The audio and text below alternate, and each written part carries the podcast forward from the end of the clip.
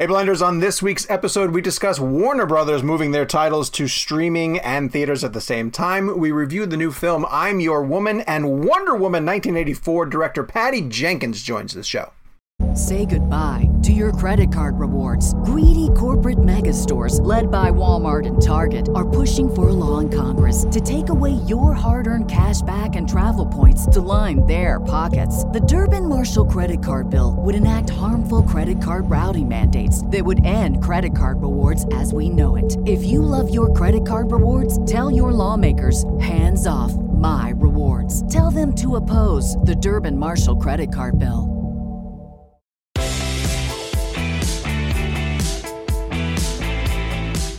Hello, Blenders, and welcome. Welcome to episode number 146 of Real Blend, a podcast that woke up to find out they were working for the worst streaming service. My name is Sean O'Connell, the managing editor here at Cinema Blend, and on this week's show, Warner Brothers is moving all of their movies for 2021 to HBO Max. But theaters as well too and we'll talk about why that's important. We are going to review a couple of films including i'm your woman uh, and we have we have an awesome guest. Patty jenkins the director of wonder woman 1984 is joining the real blend podcast and she was phenomenal. Kevin mccarthy of fox 5 in washington d.c how good was patty jenkins? She was amazing and i can't wait for our audience to hear it because it's a it's one of our favorite interviews that we've done um, and like we talk about this all the time about getting into flow when you're in an interview, like and trying yeah. to find a rhythm. And like that one just felt like it didn't feel like an interview, it was more like a conversation. Jake Hamilton of Fox 32 in Chicago, where would you rank the uh, the Patty Jenkins? Top ten for sure in terms of and and you know it's it, I'm glad you brought up that flow, Kevin, because it's it's it's a feeling that that is so difficult to describe to someone that doesn't do what we do. Mm. Um, but the, the the best way I can describe it is that we all plan ahead of time what order we're going to go in and what questions we're going to ask. And I think one of the coolest feelings is halfway through an interview, despite the fact that we've planned things, one of us sort of, you know, kind of calls an audible and starts doing something different. Yeah, yeah, yeah. And. It, and and for three people who knew each other, who maybe didn't know each other as well, maybe three people that are less experienced in this profession, it could kind of to, you know topple the dominoes and things could start falling apart. But we all know each other so well, and we all click together. So I know I'm, I'm blowing our I'm blowing smoke up, up, up, up our own podcast. Yeah. But like, it's such a cool feeling to feel like like you fully trust the other two people in this podcast to go like oh, I don't know where he's going with this, but I like it, and I'm gonna and when and when he's done, I'm gonna take the baton and go my own direction. It's it's it's it's a hard thing to describe, but it's the coolest feeling, and it's only the result of doing 146 episodes of this show. 146. Well, if by now uh, you guys know that if you're watching us on YouTube, first off, thank you very much. Uh, while you're on the YouTube channel, please hit subscribe, uh, turn on your notifications. If you're listening to us where you get your podcast needs served, uh, we have descriptions down in the well, we have details in the descriptions. Thank you. That will tell you how to head over to find our YouTube channel, and you guys can join up and watch a lot of the stuff. I'm sad about Patty. We don't have a video for her, uh, just the audio that went with it. Um, but you can find a lot of our other stuff archived, some really great video interviews, and we have a couple of really cool ones planned as well too. Uh, if you're looking for stuff to purchase for a film fanatic this holiday season, head over to cinemablend.com backslash shop and pick up some Real Blend merchandise, t-shirts and mugs and some other really cool stuff. So let's get into this week's episode. Uh, we normally at this point do the weekly poll, uh, but we're going to throw the poll results and the conversation on the topic uh, to after the interview a because we really want to get to uh, patty um, but we were talking to her if we thought uh, in the poll we talked about whether we thought wb's decision to go to hbo max uh, for 2021 was the right one or a potential disaster and um, Patty's movie is one of the ones that's that's kind of directly affected by this decision. And while we don't really get into it with her as a topic of conversation, Wonder Woman 1984 is really going to be a pioneer, trailblazer, and to experiment with how these movies are going to figure out how to do streaming in theater. Uh, and so, and, and I want to emphasize too that we do not get into uh, spoilers with her regarding the the movie. I think we knew going into it that we were going to try to run it early. We didn't want to ruin any of the surprises that come with the movie, uh, and and just really and wanted are, to sort of, of which there are plenty there are a lot that have not been revealed by the marketing. And so, and she's also just so much fun to talk to in terms of uh, her initial movie, the things that she was doing for the sequel, her involvement in the DCEU. She's just a great conversation. Um, so without further ado, uh, Patty Jenkins, uh, the director of Wonder Woman 1984 on the Real Blend podcast. Hi, guys. Hi, Patty. So good Hello, to Patty. See you. Good to see you. Good to see you, Patty. Guys. We are so you- thrilled to see you. Oh, awesome. Oh, it's so great. Look at you guys. Nice to see you all. Um, to see we you. all three of us loved the movie, Patty. It blew us away. Thank you. And if we don't like a movie, we just sit here awkwardly and start the interview. we just don't say anything. Can I tell you, literally, how weird it was to make the movie, and then it just went, and then I went, in, I finished the movie and I went into lockdown the next day, Right. and then just radio silence for an entire nine months of like nobody saw it until Friday, and I was, it was so weird because you have no idea to like see people's faces and you're waiting to see if they do the Oh, so it's, it's, a, it's a film. It exists. Yeah.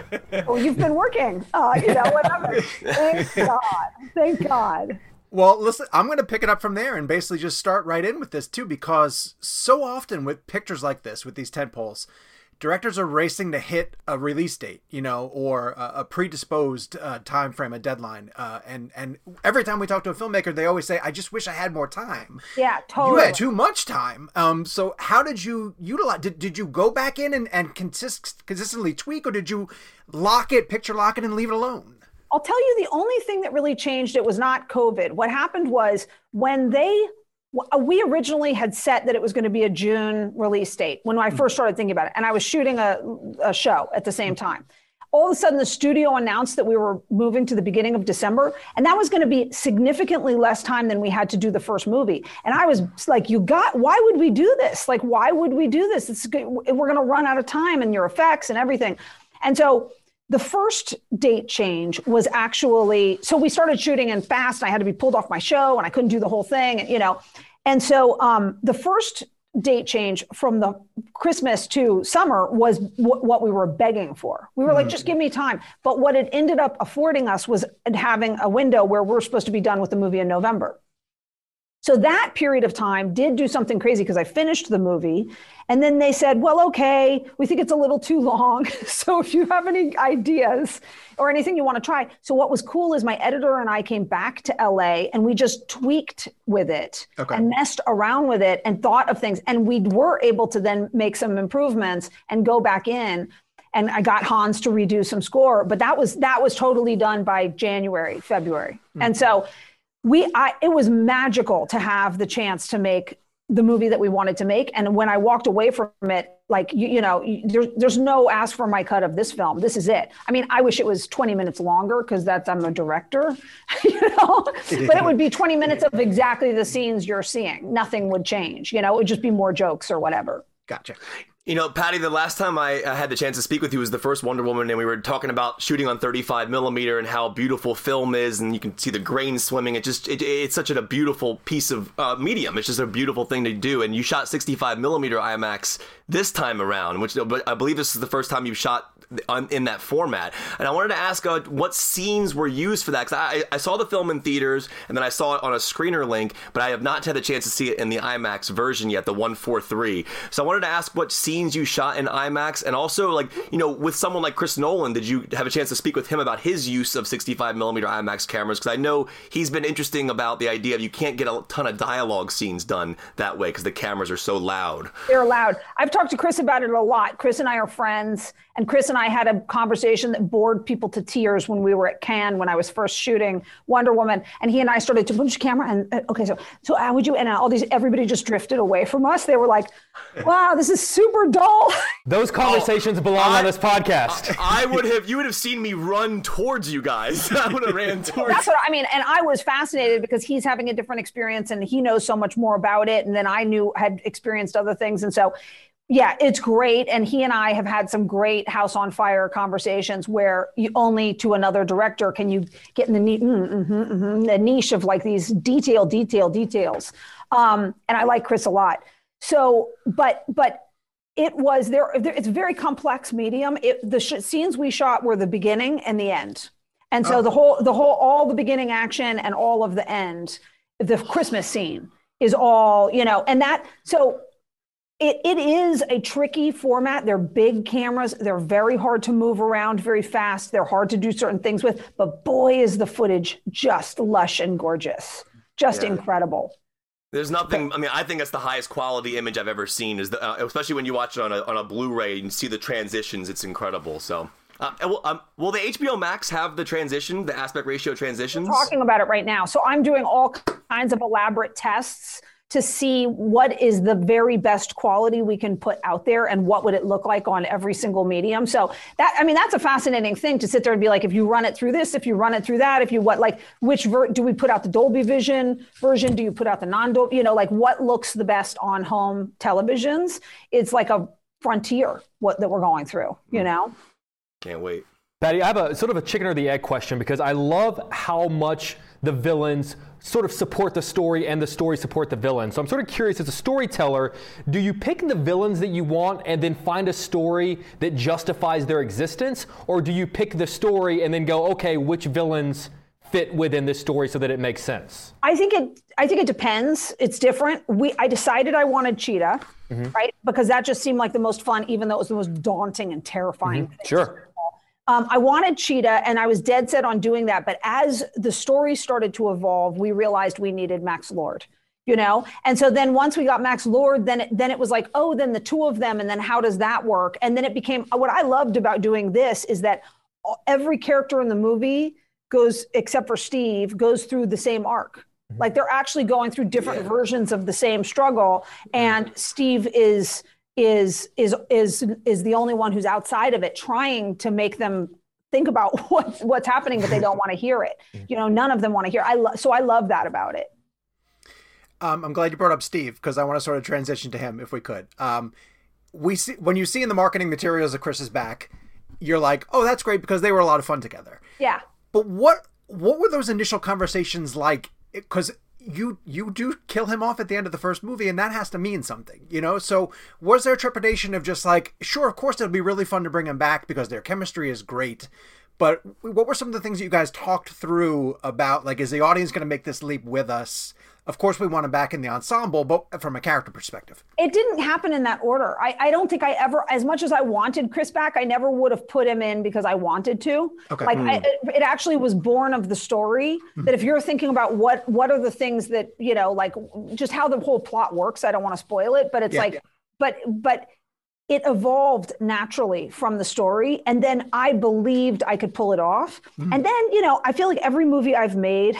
This is a funny thing. We'll see if it ever changes. Every movie I've made, the general consensus was that something was stupid and not going to make sense or work. And you hmm. just have to not care. Like we were the laughing stock the entire time I made Monster. Everybody was like, "You really? You got Charlize Theron playing the whole time, you know?" And then when we were making Wonder Woman, everybody didn't think that that would work. And so you have to just have faith that that all of that, if you pull it off, all of that goes away when the movie comes out, if it makes sense. And I felt like it made sense. Right. When you told Chris, was he surprised? Yeah, I told him early on enough that he was, yeah, he was happy. I'm happy that people are seeming like they like that they're realizing, oh, yeah, that does make sense. yeah. Yeah, Sorry. and Pine, and Pine, no, no, Pine is wonderful in the film. I, I loved him in the film. Um, this I'm gonna ask this question completely out of context as to where this is in the film because I noticed it the second time I watched it. I noticed Gal Gadot's family uh, in the film. I, I believe her husband and her daughter. Um, and I wanted my to. son, and that's my son that she's playing with. My son's in the movie three times, playing three different characters because, because of necessity. So the person playing snowballs with Alma, with with Gal's daughter, is my son. Oh wow! Get outta here. That's How- great. how- so how did that? How did that work? Like, how does that work out when you end up getting her husband and daughter in in the scene? Does it does it happen on the day or is it planned? We planned it. We wanted to get them in there, and then it just ended up being. It's part of the reason we kept the Christmas scene was because it it was so poignant. It makes me cry when I see it because of what the scene's about, and then to see our own children. And we go on this journey making these films ourselves, where we're like, what is it really all about? What does it really matter? So to kind of bring it all home for her and her eyes looking at these beautiful children that are actually hers is like it's it's just such a special good good eye I don't even know how you recognize them. That's so great. I, I'll tell you how, and the only reason this is the only reason I knew it is because I was I follow Gal Gadot on Instagram, and one day she posted a photo of her husband. I didn't had no clue what her husband looked like, and then he comes across the screen in that in that circular motion. I'm like, wait, is that him? So when I watched it the second time, I'm like, oh, that's definitely him, and I checked it on Instagram, so that's the only reason I knew it. So So that's our special little Easter egg to ourselves, and it really is. It is poignant and emotional for us. And in the first movie, my husband and my son are at Trafalgar, and and you see the two of them celebrating. So it's it's fun to get them in there in these special places. cool, I love that. I love Made me cry. Yeah. Um, after the movie was over, I did what I am now trained to do, which is sit through the credits and wait for a post-credit scene. To which there was not one. Um, so I was curious: is there? Is it one of the? Because sometimes, you know, when we get to see a movie early, when we would do the junkets and stuff, Yes. it just wouldn't be included. Is there going to be one in theaters? And I, so there is, and we just didn't get it. Yes, So what is it? exactly. Is, it, is, that, is, that, a, is, that, a, is that a decision uh, ahead of time? Like, okay, the press is getting movie ahead of time. They're getting plenty. They don't need to see the put. Like, let's let let the general audiences have something. Yeah, let that be something to save for the audience. Just for God forbid somebody writes about it, you're like, Sure. Then what fun was it? You know, Sure. now we should have just attached it to the end of the movie. Yeah, But it'll be on the streaming version or just the theater version? both Both. streaming as well. Yeah. Gotcha. You should use it to lure people into the theaters. That's the way to do it. I know that would be smart. I know, but it's not. We can't do that with COVID right now. You know, it's like you sort of like too Yeah. many people can't. So Yeah.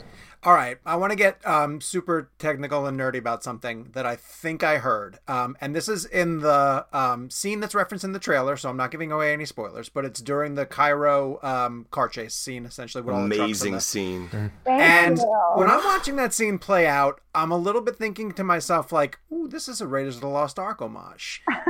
and then I heard what I could only describe as Indiana Jones's punch.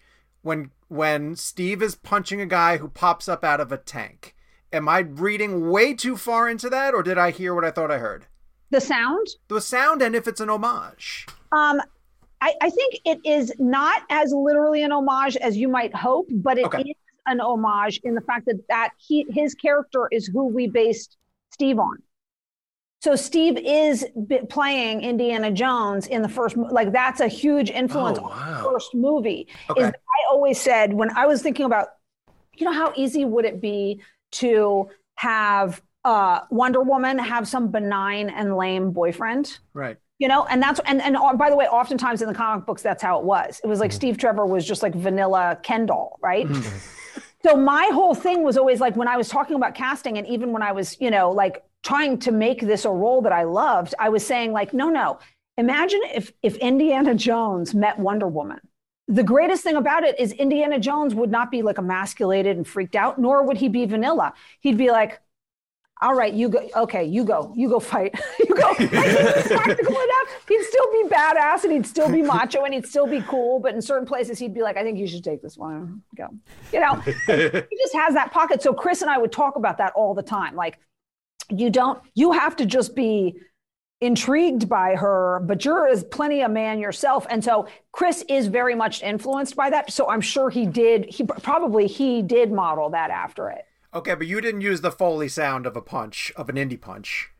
Uh, we very easily did. There are a couple of those sounds that are like universal that Okay. we love to throw back to Okay. you know to other movies. Have used like the scream. There's a scream that people have done so many Sure, times. sure. The same The. Wilhelm scream. yes, Yeah, exactly, yeah. exactly. So we put that in there too somewhere. I can't remember where, but we, Nice. you know, it's like throwing those guys. My mixing team is like epic, legendary, great guys. So they they do all kinds of things. So easily it is the same sound for all I know. Then I'm going to choose to believe that that's what it is. So, so Patty, we're we're three best friends who started this film podcast uh, a couple years ago, and we just and this is all we do. We just sit on here and we nerd out about movies all day long. And Oh, one of the and one of the things we do, we, we play a game sometimes called, and our show's called Real Blend. So we'll say like we played a game recently called Needle Drop Blend, which was like finding the best time a music note hits in a in a movie. And I thought there were two in your in this film that blew my mind. Um, and I wanted to ask you about the usage of uh, the Adagio in D minor uh, moment. I messaged you about that because I, I just found that to be so brilliant, and but it but it was awesome emotionally. It, I mean, I had chills on my arms. I'm so Uh, and- glad. You know what I'm so glad, Kevin? I'm so glad that you knowing the track and knowing where it's from, that it still worked for you. Because that Oh, was the yeah. thing I struggled with is I know that track so well. So that was our temp. I put that temp in. And we just Oh, put the temp in. And Hans is such a fucking genius that Hans is like always the first person to be like, he like tried something, but then he's like, but that's better. like, like, and he loves it. And he was like, that track is amazing. And it's so perfect for this place. Like, why are we taking it out? Let's just do that track. You know, so it was actually Hans who who who really was like, I don't think I don't want to I don't want to go after that. That's better. And I don't want to just end up mimicking that. And that's so great for what it is. Let's just license that song. And so that was what we did. I so appreciate it. Here's the funny thing that scene is, I cut that scene a thousand times. I have an Avid, I edit myself and I have an Avid in my room and I did 40 versions to pitch to my editor, like of it because, because hitting the right pocket of momentum and emotion, the, this, the music has to have speed and momentum and be very present and emotional. And that song is like this rare, triumphant thing that also holds so much gravitas. And yet it, it's got a, it's got drive to it and edge. Like the the the you know, and so it's just a great song. I love that song. Thank you. I appreciate that. I love that. And the second one, I know, I'm sure you've already talked about it, but was the was the was the, the BVS score that popped in there at one point as well, which I loved. And again, that's like from the because I'm a huge Snyder fan. I love Man of Steel. I love Batman vs Superman, the, the unrated cut as well. Uh, But but dropping that in like that because that's from the opening of BVS and kind of Batman's theme as well. So talk about using that specifically too. Same thing. We cut it. We cut to it when we were editing, and then same thing where Hans was like, "But I wrote that song for this universe, so why aren't we using it?" That's what you do with themes. He's like, the themes and things you can change. Why? Let's just use it. And so same thing where it really was. It was so perfect, and we cut to the rhythm of it exactly. So then it was just, you know, it was great. It was true. It's like, yeah, we're and that's what we're the DC universe. We we should reuse great themes. Patty, I screamed when that music played. Oh. I Really? screamed when that music played. And I know Wait, I- Sean well enough to know that he actually probably literally did scream. oh my god, I, Oh, that's so funny. That's so great. it was great. Uh, it was great. You know, Gal as Wonder Woman in this film has multiple great moments with children, with young actors. And when every time I saw one of those moments, I thought like how great it must be for for that young actor on set. When she when there are young actors like that on the set and she walks out in in the full incredible Wonder Woman outfit, the costume, what are their reactions? What, how do kids react? It's so great. Oh my God. It's so great. And when there are set visits, first of all, let me tell you that if you see Gal dressed up as Wonder Woman for, in real life, there's not an adult that's not sort of like, here's Wonder Woman. You know, it's like, it's so incredible. And she looks so incredible as Wonder Woman. And so when she rounds the corner, it's just watching kids, they're just, they're in such awe and they can't stop looking at her and, t- and, and they're afraid of her, you know, even though she's the best at disarming it. It's incredible. I remember we went to a children's hospital together and Gal is such an unbelievable person. Watching her see kids get scared and she would just come sit down and start playing Play Doh next to them. It would make me uh. cry even talking about it. And she would just not look at them and they wouldn't look at her and she'd talk and then soon they would soften. She's just amazing at this. Like she really mm. takes the time every time and she comes to them however, and she means it. Like she never doesn't see my son that she's not like, Ace, how are you? You know, like really connects with him. She's such a good person. She really is. She's Wonder Woman. I gotta love that the one of the themes that sort of gets pushed forward in this film too is that she is um, socially reserved. You know that she limits herself, kind of thing. And there's a, a scene very early on where she's eating out, and you take the time to where she's like, "No, I'm not waiting for anybody," and the waiter clears the table. And my wife was watching the movie with me, and she was like, "Oh, my heart breaks." And I was like, "Oh yeah, I'm sure you do." That little bit of jealousy, like I'm sure she's really having a hard time. Did. Well, that was actually why I, I included it. There was a lot of conversation where people were saying, "Can't you cut when she walks around the corner and is and the cab thing?" And I was like, "No, you have to understand that it's not that nobody likes Diana. Of course, people liked everybody likes Diana. You have to see that it's her, that she's that. So if, when you have just the dining table scene, you might think I'm trying to."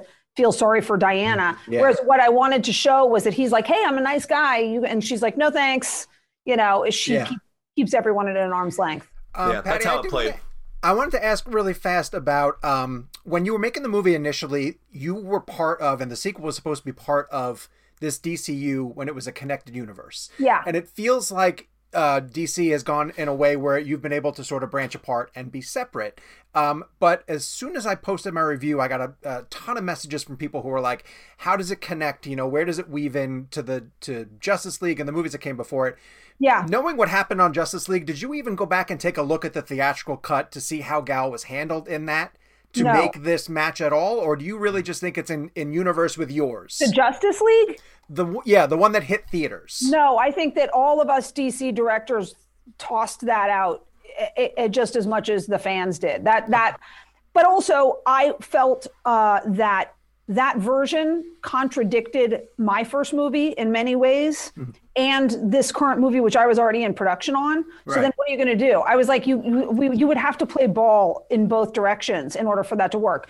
So the only thing I've done and, and tried to always do is is when I knew when Zack was doing Justice League, sort of where she ends up, and so I always tried. Like I didn't change her suit because I never want to contradict.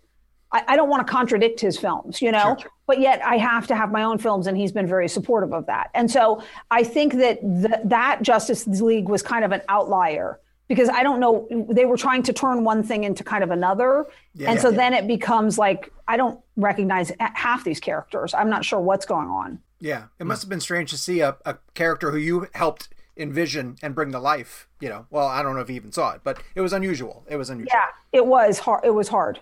Yeah.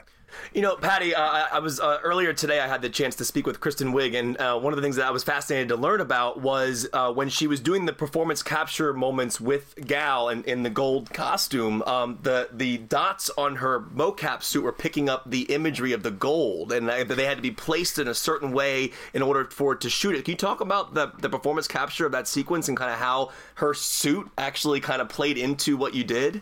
Can I tell you what is the last thing you would want to give a DP? A mirrored suit, like a mirror, a hundred percent mirrored suit that reflects absolutely every light and the camera at all times. Matt Jensen was like, "Oh my, I, oh my God, Patty, are you serious?" You know, but um, so it made all kinds of things. That whole sequence was so hard because, first of all, I'm so grateful now, but finding the right blend of prosthetics and CG to make that transformation was like it took a ton of R&D. It started from the day I started it and we didn't complete it until the day we finished. It was so complex trying to pull off that character. And I was I would lose so much sleep over it, honestly, because I was like it could go so wrong. First thing I did when I got onto the movie is they said we can do this all CG. You know, we can put hair on people and I was like, "Show me the best example of that." And I saw it and I was like, that's not good enough. If that's where our technology is, that is not good enough. What was the best example they showed you? Uh, Cat- it was Cats. no Cats, Cats was shooting on the stage next to us, and I knew that they were going through the same thing. And then I heard that they were like, you know what, they're just going to do it in CG, and I was like, I hope it works out for you. you know, like, but um, yeah, I've never been so thankful for the process that I went through. But I think it was it was in part it was animal stuff. It was like all the different animal like. But I think Paddington, I think, is actually a really good example of it. Oh yeah. But it was it was a, there were a couple things where you're trying to put fur directly on human beings, and it just looks silky and fake, you know. Mm. So it was like I didn't want Kristen's face to become some animated bizarreness. So then we ended up doing tons of prosthetics, real work, and only took over certain parts of her body, and the rest of it is prosthetics. Wow, it looks amazing. Yeah. It looks Thank amazing. Thank you, thank you. You know, Patty, because we are now as an audience so spoiled with binge watching things, watching one thing and immediately being able to press play on the next, I was so selfish in that as soon as I was over, finished with the movie last night, I, I'm ready for the next one. Like I, I, I, I know you haven't, you haven't even started talking about this one, um, and you know, but we also live in a world where you know one eye is on what we're talking currently and one eye is on the future. Have you started?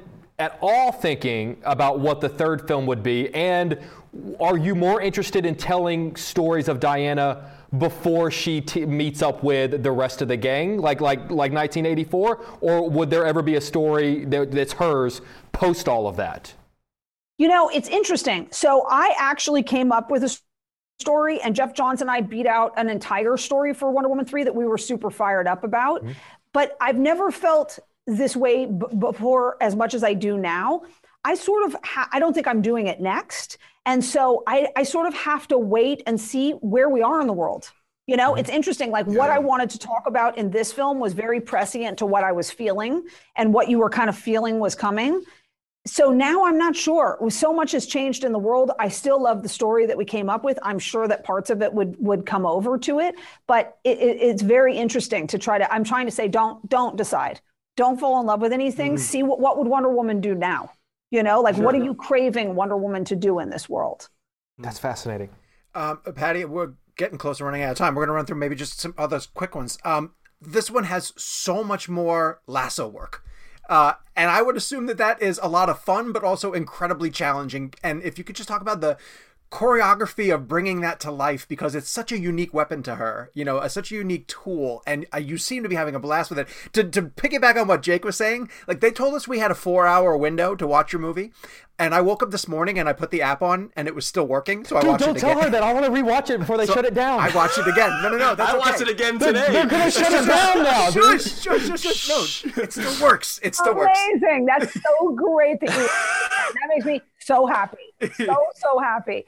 Um, yeah, no, you know what? Part of the fun is in all of these movies, I remember somebody saying to me when I first talked about doing Wonder Woman a long, long time ago, because this was year, I told them I want to do Wonder Woman in 2004. And so it's just been off and on. I've been talking to them for years. Somebody said something about her not being cool or something about her not being cool. And I was like, they're all not cool till somebody makes them cool. You think Superman or Batman on the page was super cool in the 50s, you know, like it's like, and so part of my sport and challenge is to always look at those things. Like a lasso is kind of could be seen as not that cool, but really getting into like what's cool, like the deflecting of the bullets and all of these different things, like what could you do with this magic lasso? I just loved playing around with. Yes, there was not one thing in this movie that was not super complex and really hard and difficult and a pain in the ass for everybody involved. So that was one of them. Yeah, and Patty, by the way, they're wrapping us. Our hundredth episode of this show was done in Georgetown uh, at a movie theater, and to see Georgetown the way you put it on screen, I just wanted to say thank you as somebody who lives in D.C. The Monument Walk, everything you did, it was just absolutely captured DC. The Metro, I mean, it was just amazing. So thank you for that. Oh, great. Thank Yeah. you. Yeah, I used to live there. So I, I, I love DC and, and remember it fondly. Patty, Thank we you, are so thrilled that you gave us the time. This has Thank been you. A, a, a gift. Thank you so much. We love the film. This has been the funnest, funnest interview. So thank you guys. You guys are real ah. fans. It's so fun to talk to you guys. And it's great to see Hopefully you, we'll, by the way. let's have you back on when you have Me time. too. I would love to. Anytime. Okay. Thank you, Patty. Thanks, Thanks, guys. Bye, All right. guys. Bye now. Bye. Bye. We cannot thank Warner Brothers enough for giving us time, not just time, but 30 minutes uh, for a full-on conversation. And it flew by. Didn't, didn't you feel like it, like it went like that? Like I feel like I looked up and I was like, oh, we we're done. Yeah, I know, and th- uh, th- that's the thing with Patty is that there's so many things you can get into. It was funny as soon as we got off with her, I brought up a topic that is very, very spoilery, and I was like, "It's so cool that we didn't even have to like bring that up. We didn't have to even mention that topic because there was so much. There's so much it. other stuff to talk about. And Warner Brothers has been so good to this show. Like, I really do want to mention the fact that when they have a great director, um, one of the th- first one of the first things they do is come around and say like, it was very funny to get the email from our Warner Brothers contact and say like, would you guys be interested in having Patty on the show? On the show? And I was yeah, I think we can make that work. That should be fine. So. This episode of ReelBlend is brought to you by Marvel Strike Force. Marvel Strike Force is a mobile squad RPG that allows you to battle with your favorite team of superheroes and supervillains in a fight to save the universe against threats like Doctor Doom and Apocalypse. Power up your favorite characters and build a team to complete missions, unlock gear and other resources, and even challenge other players in PvP modes such as Alliance War and Arena. New ways to battle with your roster are released regularly, and the meta is constantly evolving. And now you can sign on for Marvel Strike Force's new Deadpool Anniversary event in order to receive a generous gift containing character shards, an anniversary diamond orb, gear, and other great items. Better yet, each week during the Deadpool anniversary, players can complete events and receive even more special rewards and skins. If you want to get in on all the fun of Marvel Strike Force, be sure to use our promo code MAXPOOL, that's M A X P O O L, and thank you to Marvel Strike Force for supporting the show. Uh, part of the reason why I think that she's so fascinating is because she's right in the thick of this topic, which is going to be our weekly poll, and we're going to get into um, because some of it even developed after we did this case. Um, the weekly poll was WB's decision for 2021 is and I gave you two options the right one or a potential disaster. Now, if you don't know what we're talking about, uh, there was news that broke that Warner Brothers is going to, for now, uh, go day and date with their full slate for 2021, where movies are going to go to HBO Max, um, and they're also going to be able to go to theaters where theaters are open and safe.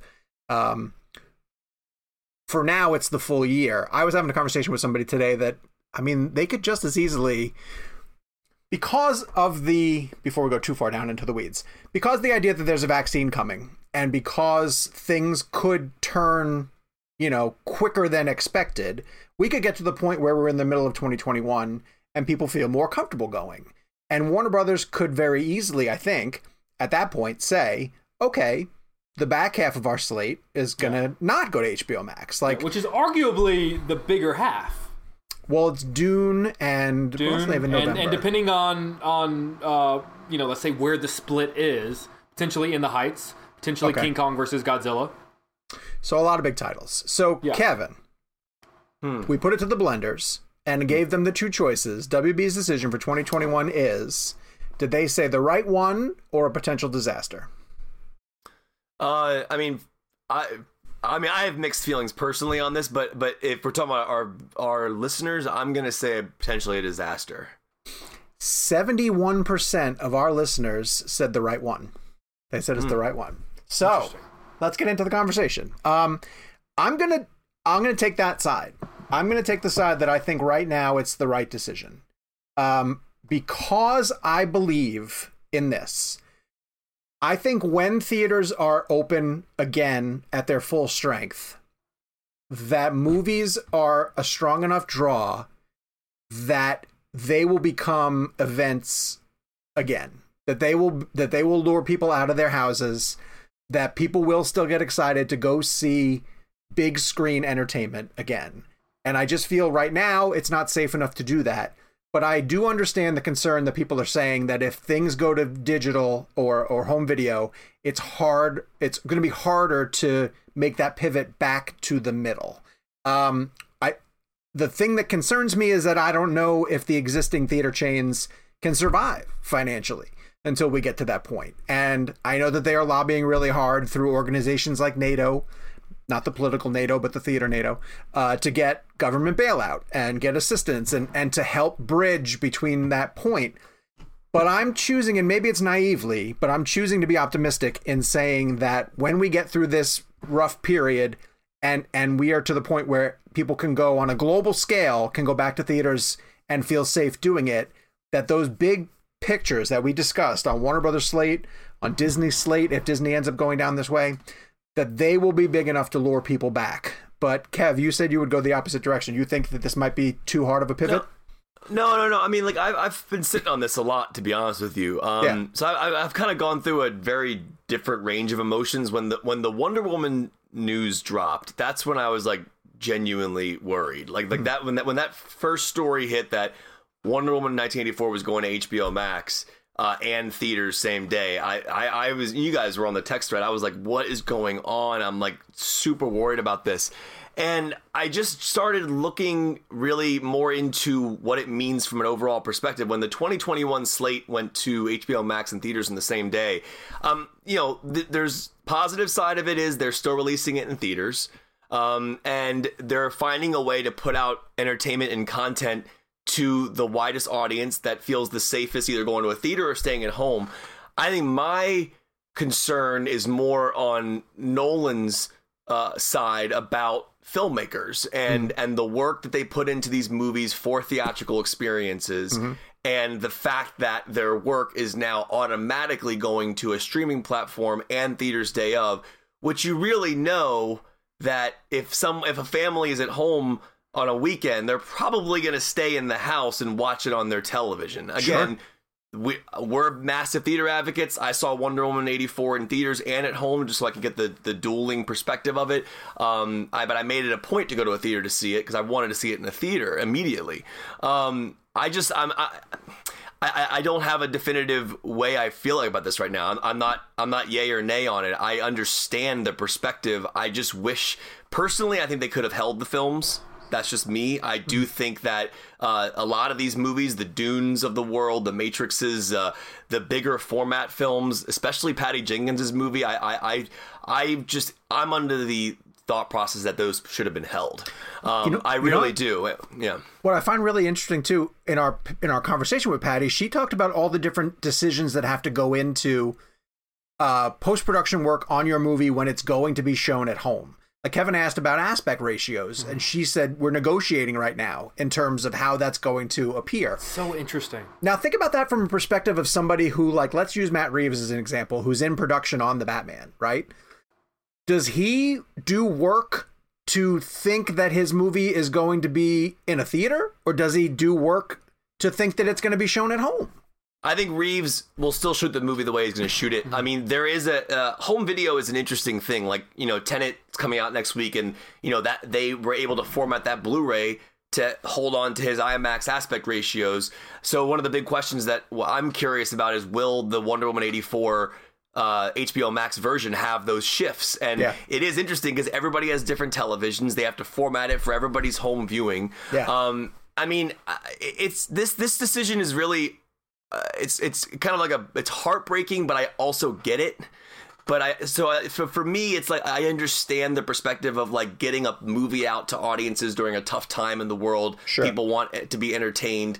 Wonder Woman is that is that kind of movie that would bring people together. It would create positivity. It would be a conversational thing.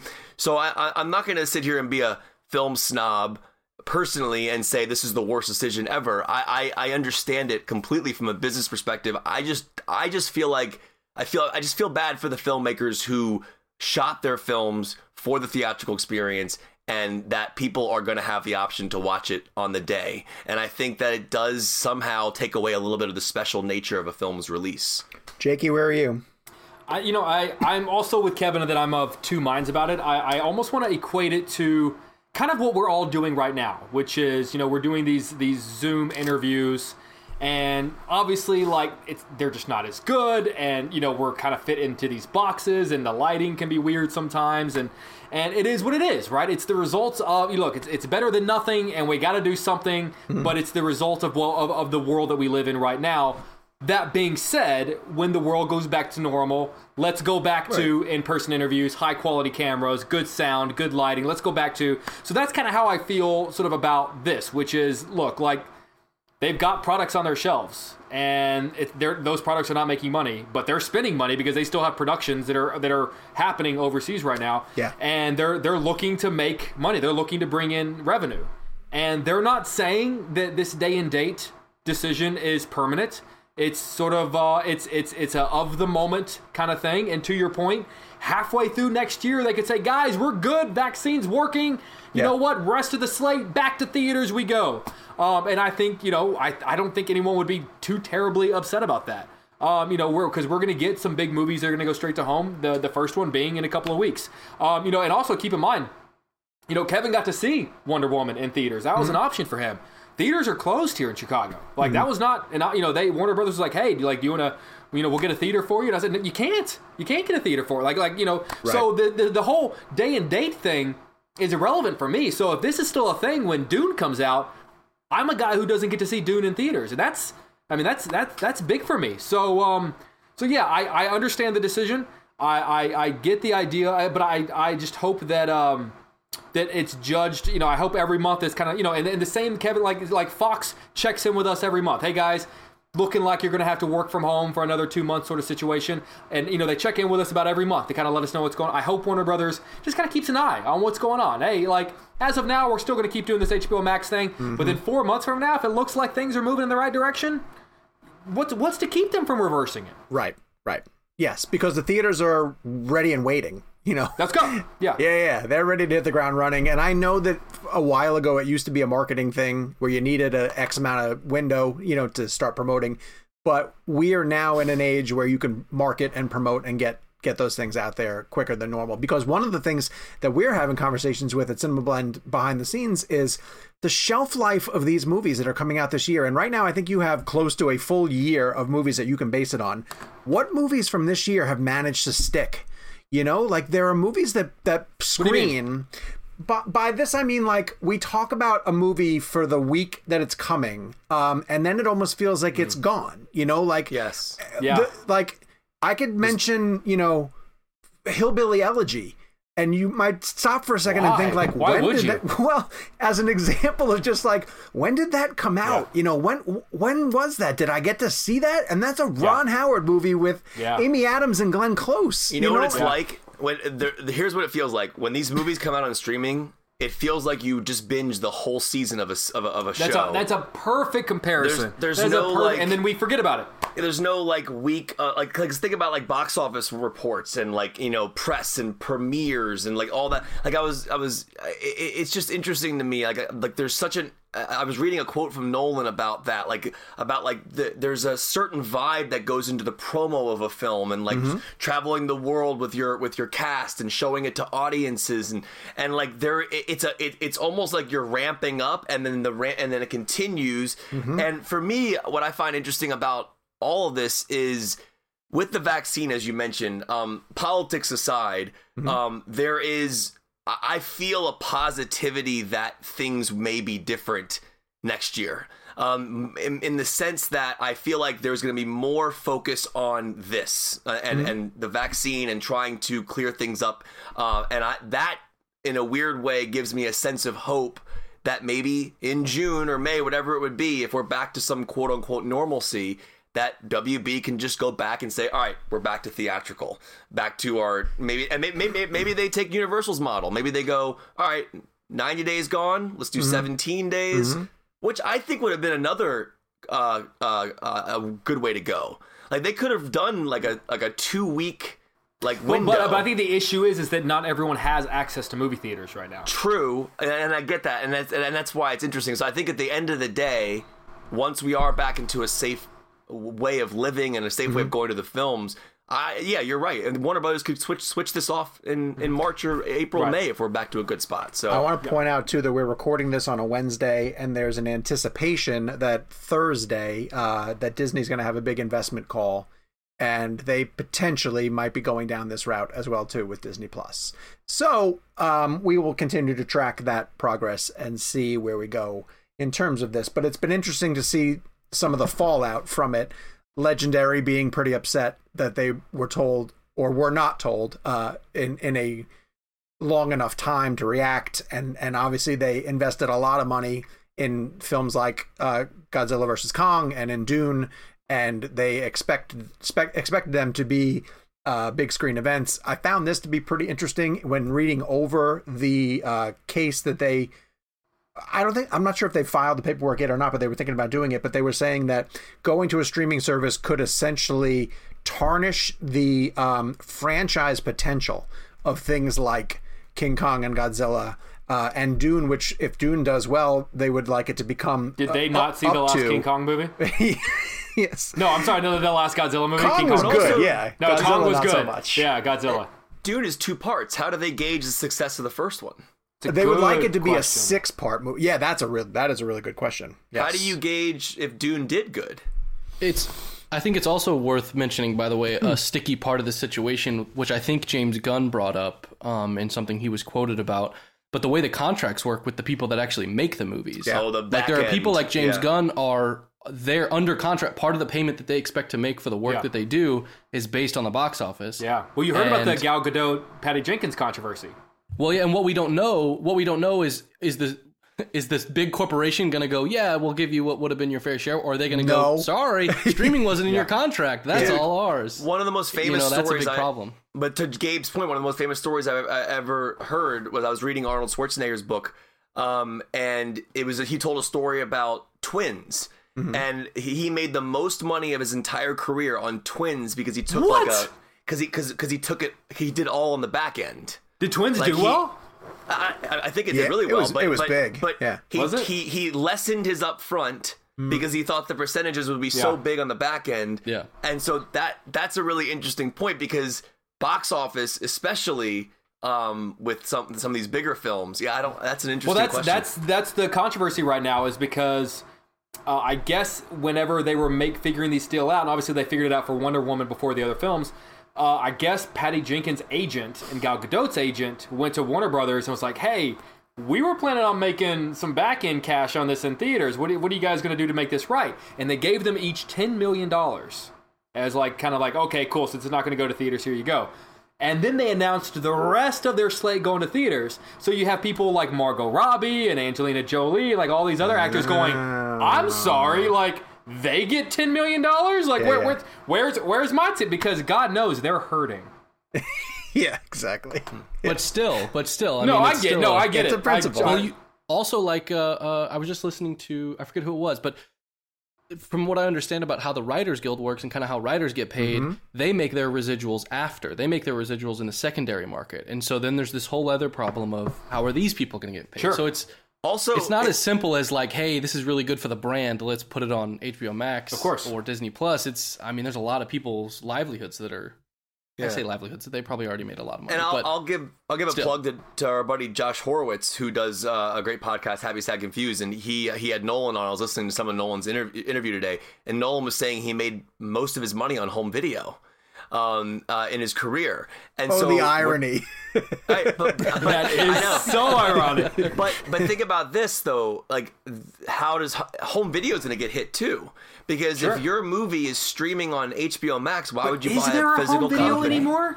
oh dude home I, I I'm question. a huge home video I, fan. I know, s- I know you are, but does the average person buy DVDs anymore?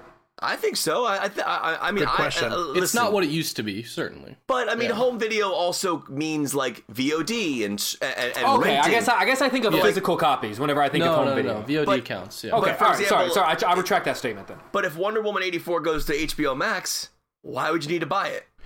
Sure. Right. You know what I'm saying? So I- I, I well, because the they whole- could remove it after a while. Like that's the They are old- Which they it. plan to. yeah, Is- yeah, that's yeah, After deal. 30 days. yes. Because I'll tell you what, And and, then, this and will then put it transition. back? Uh, yes, eventually, sure, it'll So, eventually be so part of the all DC these movies brand. are going to be on there for 30 days, disappear for a couple of months, and then Right. come back. But and then come back. why?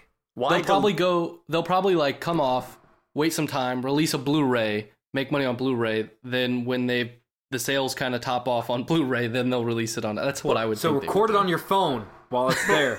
One of the things Don't- that no, I don't joke. do I that. joke. I'm sorry. I'm sorry. I'm joking. I'm joking. Warner Brothers, I'm joking. One of the things Nolan Real kept, Guide to Piracy. but Nolan kept talking about the economics of this and how like economically this is like it, I, I think he's thinking of from, a ter- from the point of terms of like there's a bit a build up for a film and like and and then like when it like we were talking about earlier in our conversation about it coming out and then we forget about it. There's something about Oh, I know what he said, I, and again, I'll give Josh uh, a, uh, a credit for this. He compared like a, when a book comes out on hard book, hardcover Yeah. to paperback, and mm-hmm. like so you get the hardcover first. That's an exclusivity. It's a different feeling. Sean, you it's wouldn't a- understand anything about this. No, well, And then I the- don't get a and the hardcover paper- copy. But then the paperback comes out, and mm-hmm. it's like it, it- it's a different vibe. It's, it's Yeah. but it continues the the flow Sure. of the release, That's and that's the way Nolan was explaining it. I'm like, that hmm. makes perfect sense because there's a section, there's a there's a there's a amazing element of a film premiering, and then the box office talk for weeks and weeks and weeks. Then the the, the Blu-ray release, what deleted scenes they're going to be. There's like it's a whole process that is being completely essentially negated. Well, by this kind but of. but two things. Yeah, yeah, it, it is definitely.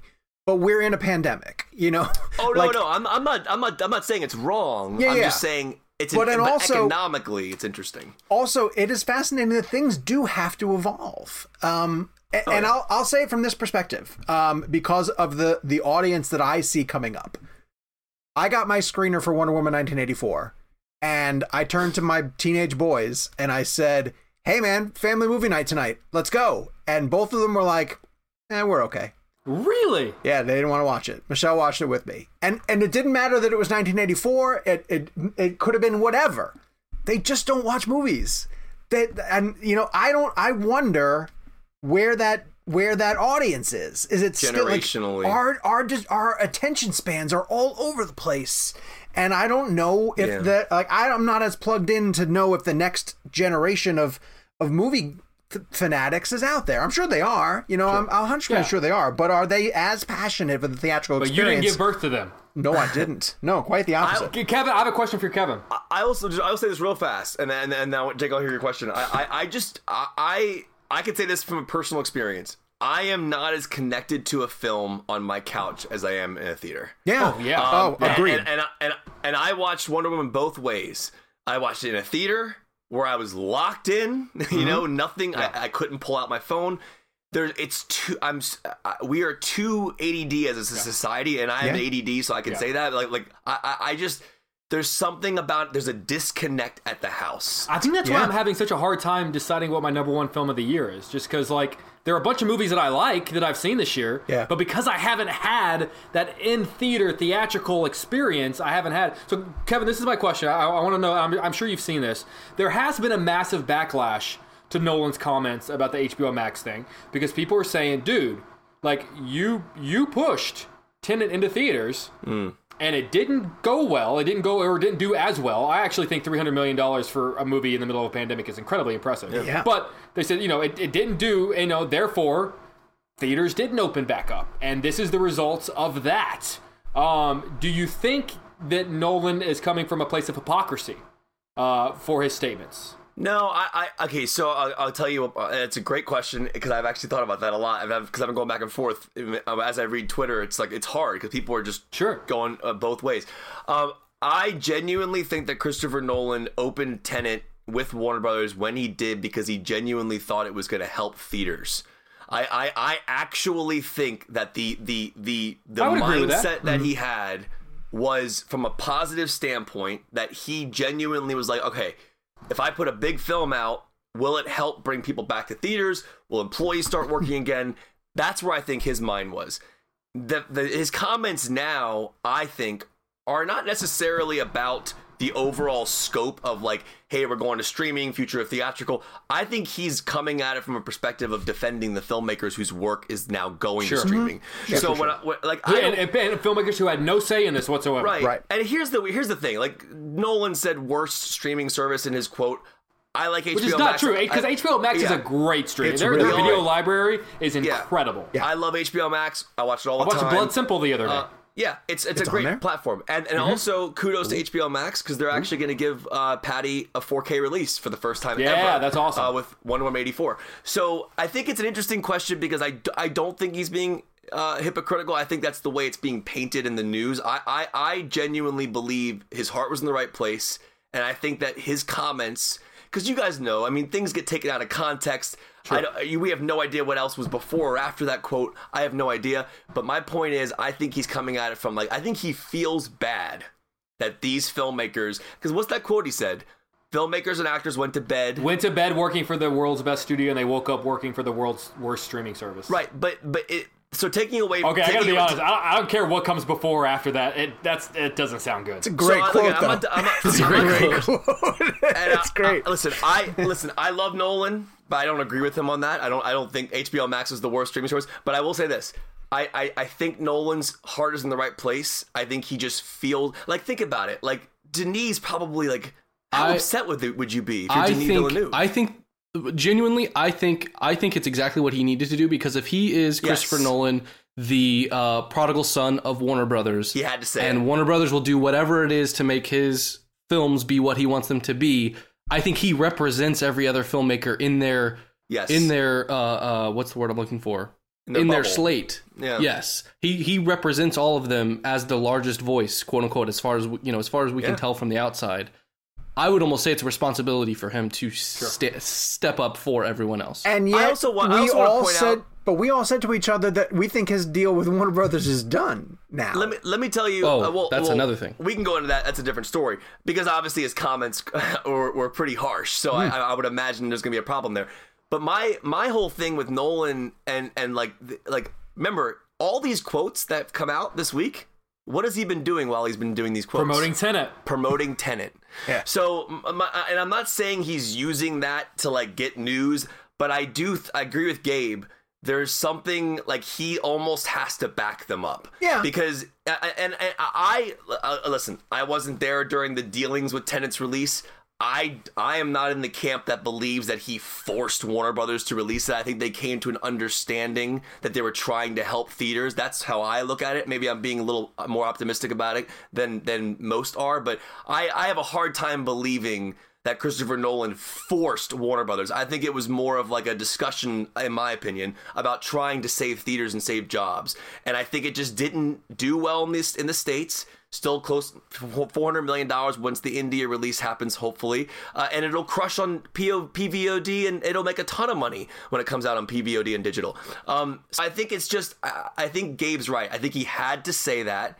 He's not wrong about the idea that filmmakers should have had choices in these matters.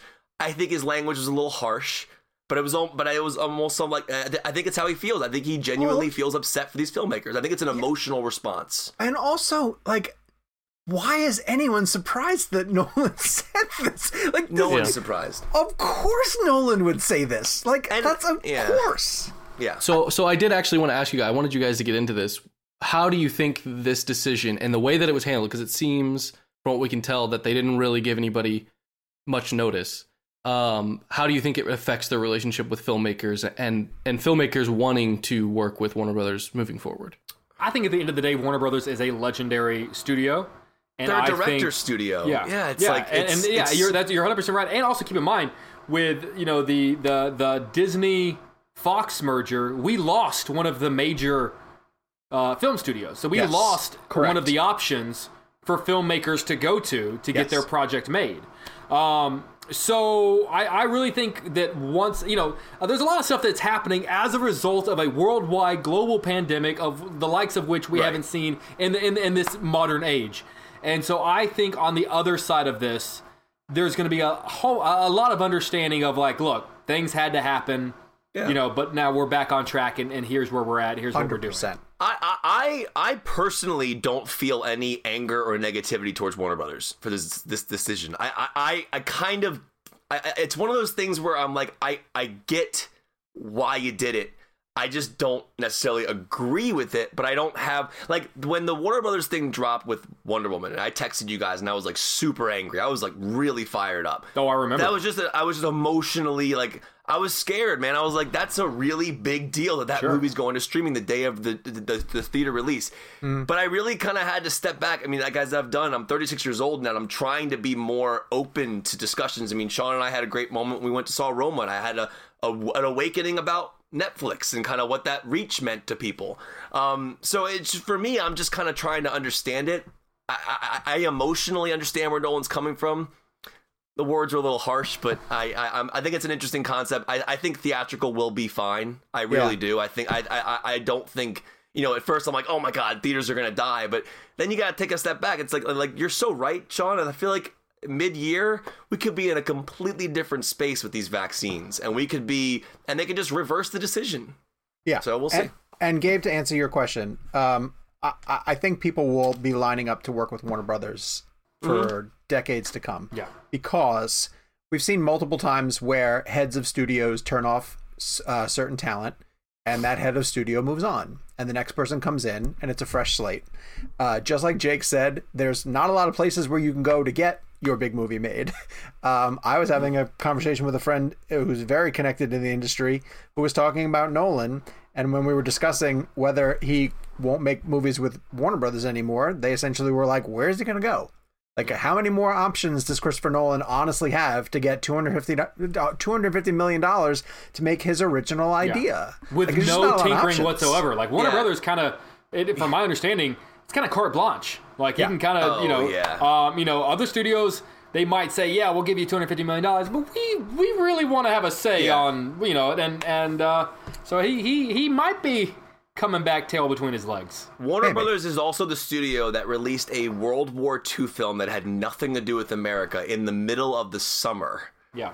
and it What was and that? it crushed Dunkirk. I mean, like, like, obviously, but I mean, think, think about that for one second. Like, what other studio would give a filmmaker X amount of millions of dollars Sure. to do it to do a British story and release it in America as a summer blockbuster? Yeah.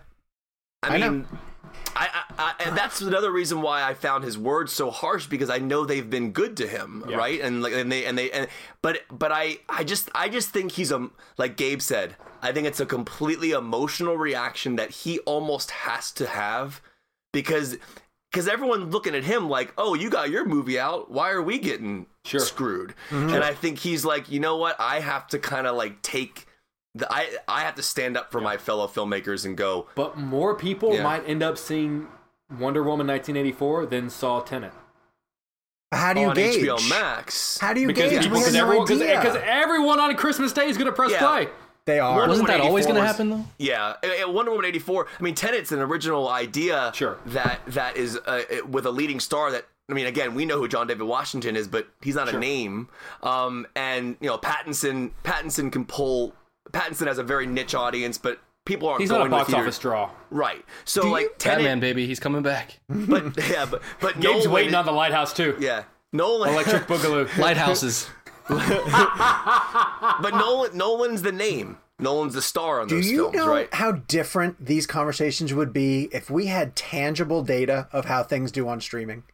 Well, if we could point to successes and failures the way that They we don't do want box us to be able to point to failures. I know. I, I know. think There's a reason that we haven't heard about Mank streaming Well- numbers. I'll tell you something that's really interesting. I, I so I when I I don't mean to name drop, but when I interviewed Ron Tank. Howard for for when I interviewed Ron Howard, Tank. Um,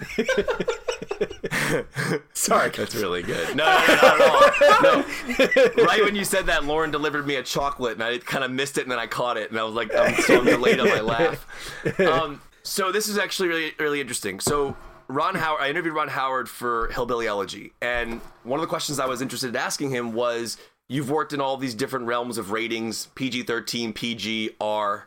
And I said, when you when you know you're directing an R-rated film, is it more freeing as a storyteller knowing you can just do whatever you want? Oh, I didn't think about how many, what a wide range of Huge. rated. That's interesting. That's really interesting. And so he so he starts answering the question, and then he, and then he and then he and then he gets really truthful, which I thought was a really kind of a really eye opening thing for me. He said, Great moments. "But when, when I that make hill when I make hillbilly elegy, I'm not making it for everybody." I'm making it for a very specific audience who's going to watch it on Netflix. So when a filmmaker makes a film for a studio like Netflix, it's almost as if they don't have to worry about the wideness of Hmm. getting everybody. Because if you like like Mank, for example, that cinephiles, boom, all right, great. That that would check Mm-hmm. them off. They'll watch this, right? Um, so Ron Howard basically, uh, paraphrasing him, essentially said that like with Netflix, I get to I get to make a specific film that I don't have to cater to the wider Yeah. audience. Um, and I think those types of situations, like Mank, never, I don't think, would have gotten a studio release. I Yeah. really don't feel like any studio would have put that out like No. in a wide release. So, in, in all honesty, I'm thankful for these streaming services, especially Netflix, for giving like the. But like you know, Michael Bay puts Six Underground on there. Yeah. They're going for a specific audience. They're gonna, Yeah, yeah. you know, two hundred million dollar budget. So it, it's a very interesting thing, and I think we can gauge it. But I don't think a lot of these these movies on these streaming platforms are meant to be these hundreds of millions of Well, households. I, They're- I think it's catered. important to. I think it's important to mention the filmmaker perspective in this as well, because Right. we talk about wanting to know from the outside the success of a movie because we're constantly inundated with box office data and weighing things against each other with that. But I've heard tons of filmmakers talk about how much more they enjoy the Netflix model of we get to make a movie, they paid us what they thought it was worth Right. to make this movie, and they don't tell us how it did. Yeah. They don't mm-hmm. want to tell us, and we don't have to worry about week one what did That's it do. I can just tell the story. Yeah. And Yeah. Netflix is Netflix is handling the Yeah, the imagine that and I don't, I don't have to worry about. Yeah, it. but how It's a long can that last? How? I mean, Netflix. Well, they haven't really made money. But look at like five, look at Five Bloods. Well, they did. They did just increase our uh, monthly I subscription guess that's how by they two do dollars. it, right? Because eventually Yeah. they're going to run out of like it's not a limitless amount of audience members or subscribers, right? Right. Like Sure. sooner or later that has to top out, and then that's what they do. I guess they up the uh the, the cost too. Well, Sure. uh, uh, one day, at some sometime in the future, Netflix will have advertising yeah, because they'll it's get to a point to. where the So one day Netflix becomes television. it, uh, exactly they're going to buy it. They're, aren't they going to buy a, a channel? Didn't they talk? Didn't we talk about this? Yeah, yeah. You in know, what would be France? Or they're starting. I they're mean, that's what testing a Hulu channel. does. Hulu does the thing where it's more like either they, they have ads or you can pay Right. the more expensive Yeah, yeah, price yeah, and you get yeah. it without That's- it. but that's run by by the uh, traditional. Sure. Uh, But like YouTube does that too. Like, Yeah, yeah, like yeah. for example, like Yeah. because you YouTube streaming like the first 19 James Bond films in the month of December for Yeah. free, but I- they come with commercials. You know, I just mean a streaming service like Netflix. Once they, like Sean is saying, once they get to the X billion people that are no longer, they're no longer going to get a meaningful increase year over year for their stockholders. They're going to introduce something like ads so that they go check it out. We made X percent more money this year because that's how By works. May now- of 2021, Chris Nolan will be on Peacock. Quibi. He's bringing bought- Quibi he back. season he bought four of the new Saved by the Bell. Quibi's back and more vertical than ever. All right, let's I move saw on to the next topic uh, because uh, for this reason, we're, we're talking about big time entertainment potentially going to streaming and watching it at home. And if I have to watch Spider Man 3 uh, at home next December, I'm going to cry. I'm going to literally. There's no other film coming. I'm not even Dune. I'm not like that I want to see in a theater than Spider-Man 3 and it, particularly at the size and and rate that it's potentially going at this point now. So we can confirm uh, I believe that Alfred Molina uh, is going to be in Spider-Man 3. And I say we believe because yeah. it at least was in the Hollywood Reporter. Um, And wasn't there another big character announced today? Charlie Cox, Daredevil. Charlie Cox. But see, th- here's where I don't believe those. I don't believe these leaks that are coming out. If it's not in a trade paper, It's on the internet, Sean. so so far in the pa- in the in the past 48 hours we have heard tobey maguire andrew garfield kirsten dunst maybe emma stone uh, charlie cox all piggybacking off of the alfred molina news but and i have spoken to sony they have no idea about any any of this um all they, they tell you though? people who I've spoke to, I believe, would tell me. Yeah. Um, and all they know is that they have Tom Holland, Zendaya, Marisa Tomei, Jon Favreau, Jacob Batalon, and Jon Watts is directing. But there is a huge amount of mystery surrounding this, and apparently Marvel is driving the ship on this one. But How Molina's has news no is one in real, Atlanta- right? Molina's news is real. Molina. I think the Molina's Reporter. news. I think Molina's news is real. I don't That's believe real the rest story. of it. Yes, Yeah. I don't believe the How, rest of it. how have none of these actors been spotted in Atlanta? Um, I think Molina was, and I think that's kind of really? what triggered it. Yes, Yeah. I think Molina was. Do you, okay, so do you think um do you think they're gonna get Willem Dafoe back?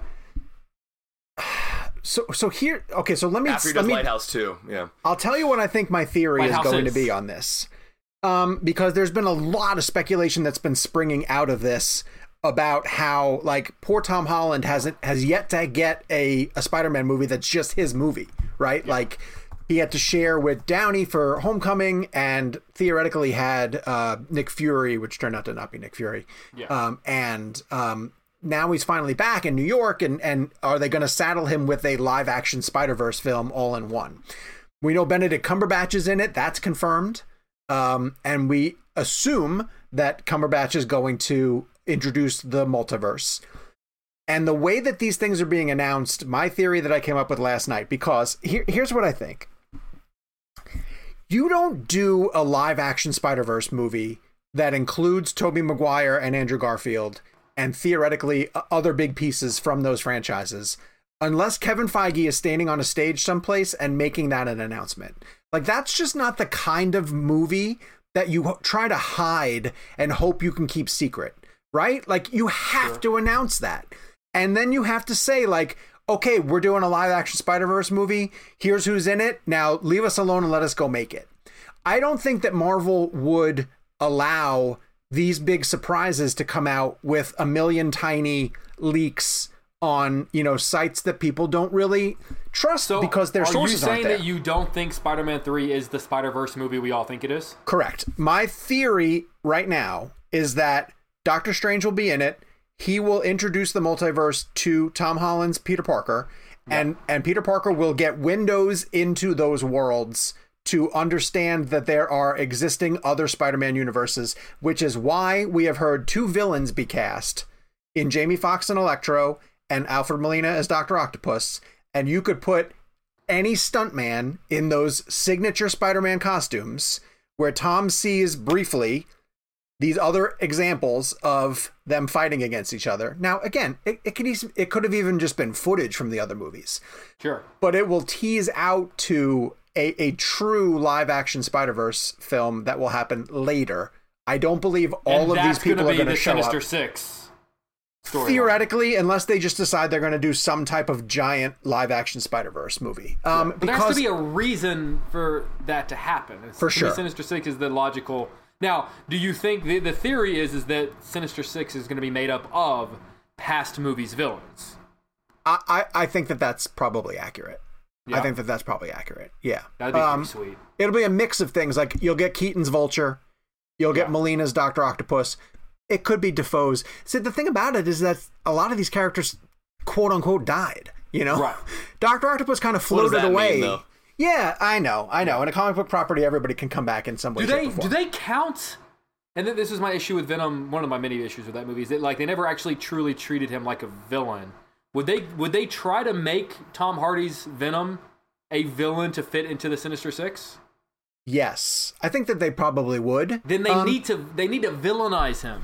Well, I'll tell you what, Alfred Molina at the very end of Amazing Spider-Man 2 changes his tune and essentially sacrifices himself to do the right thing.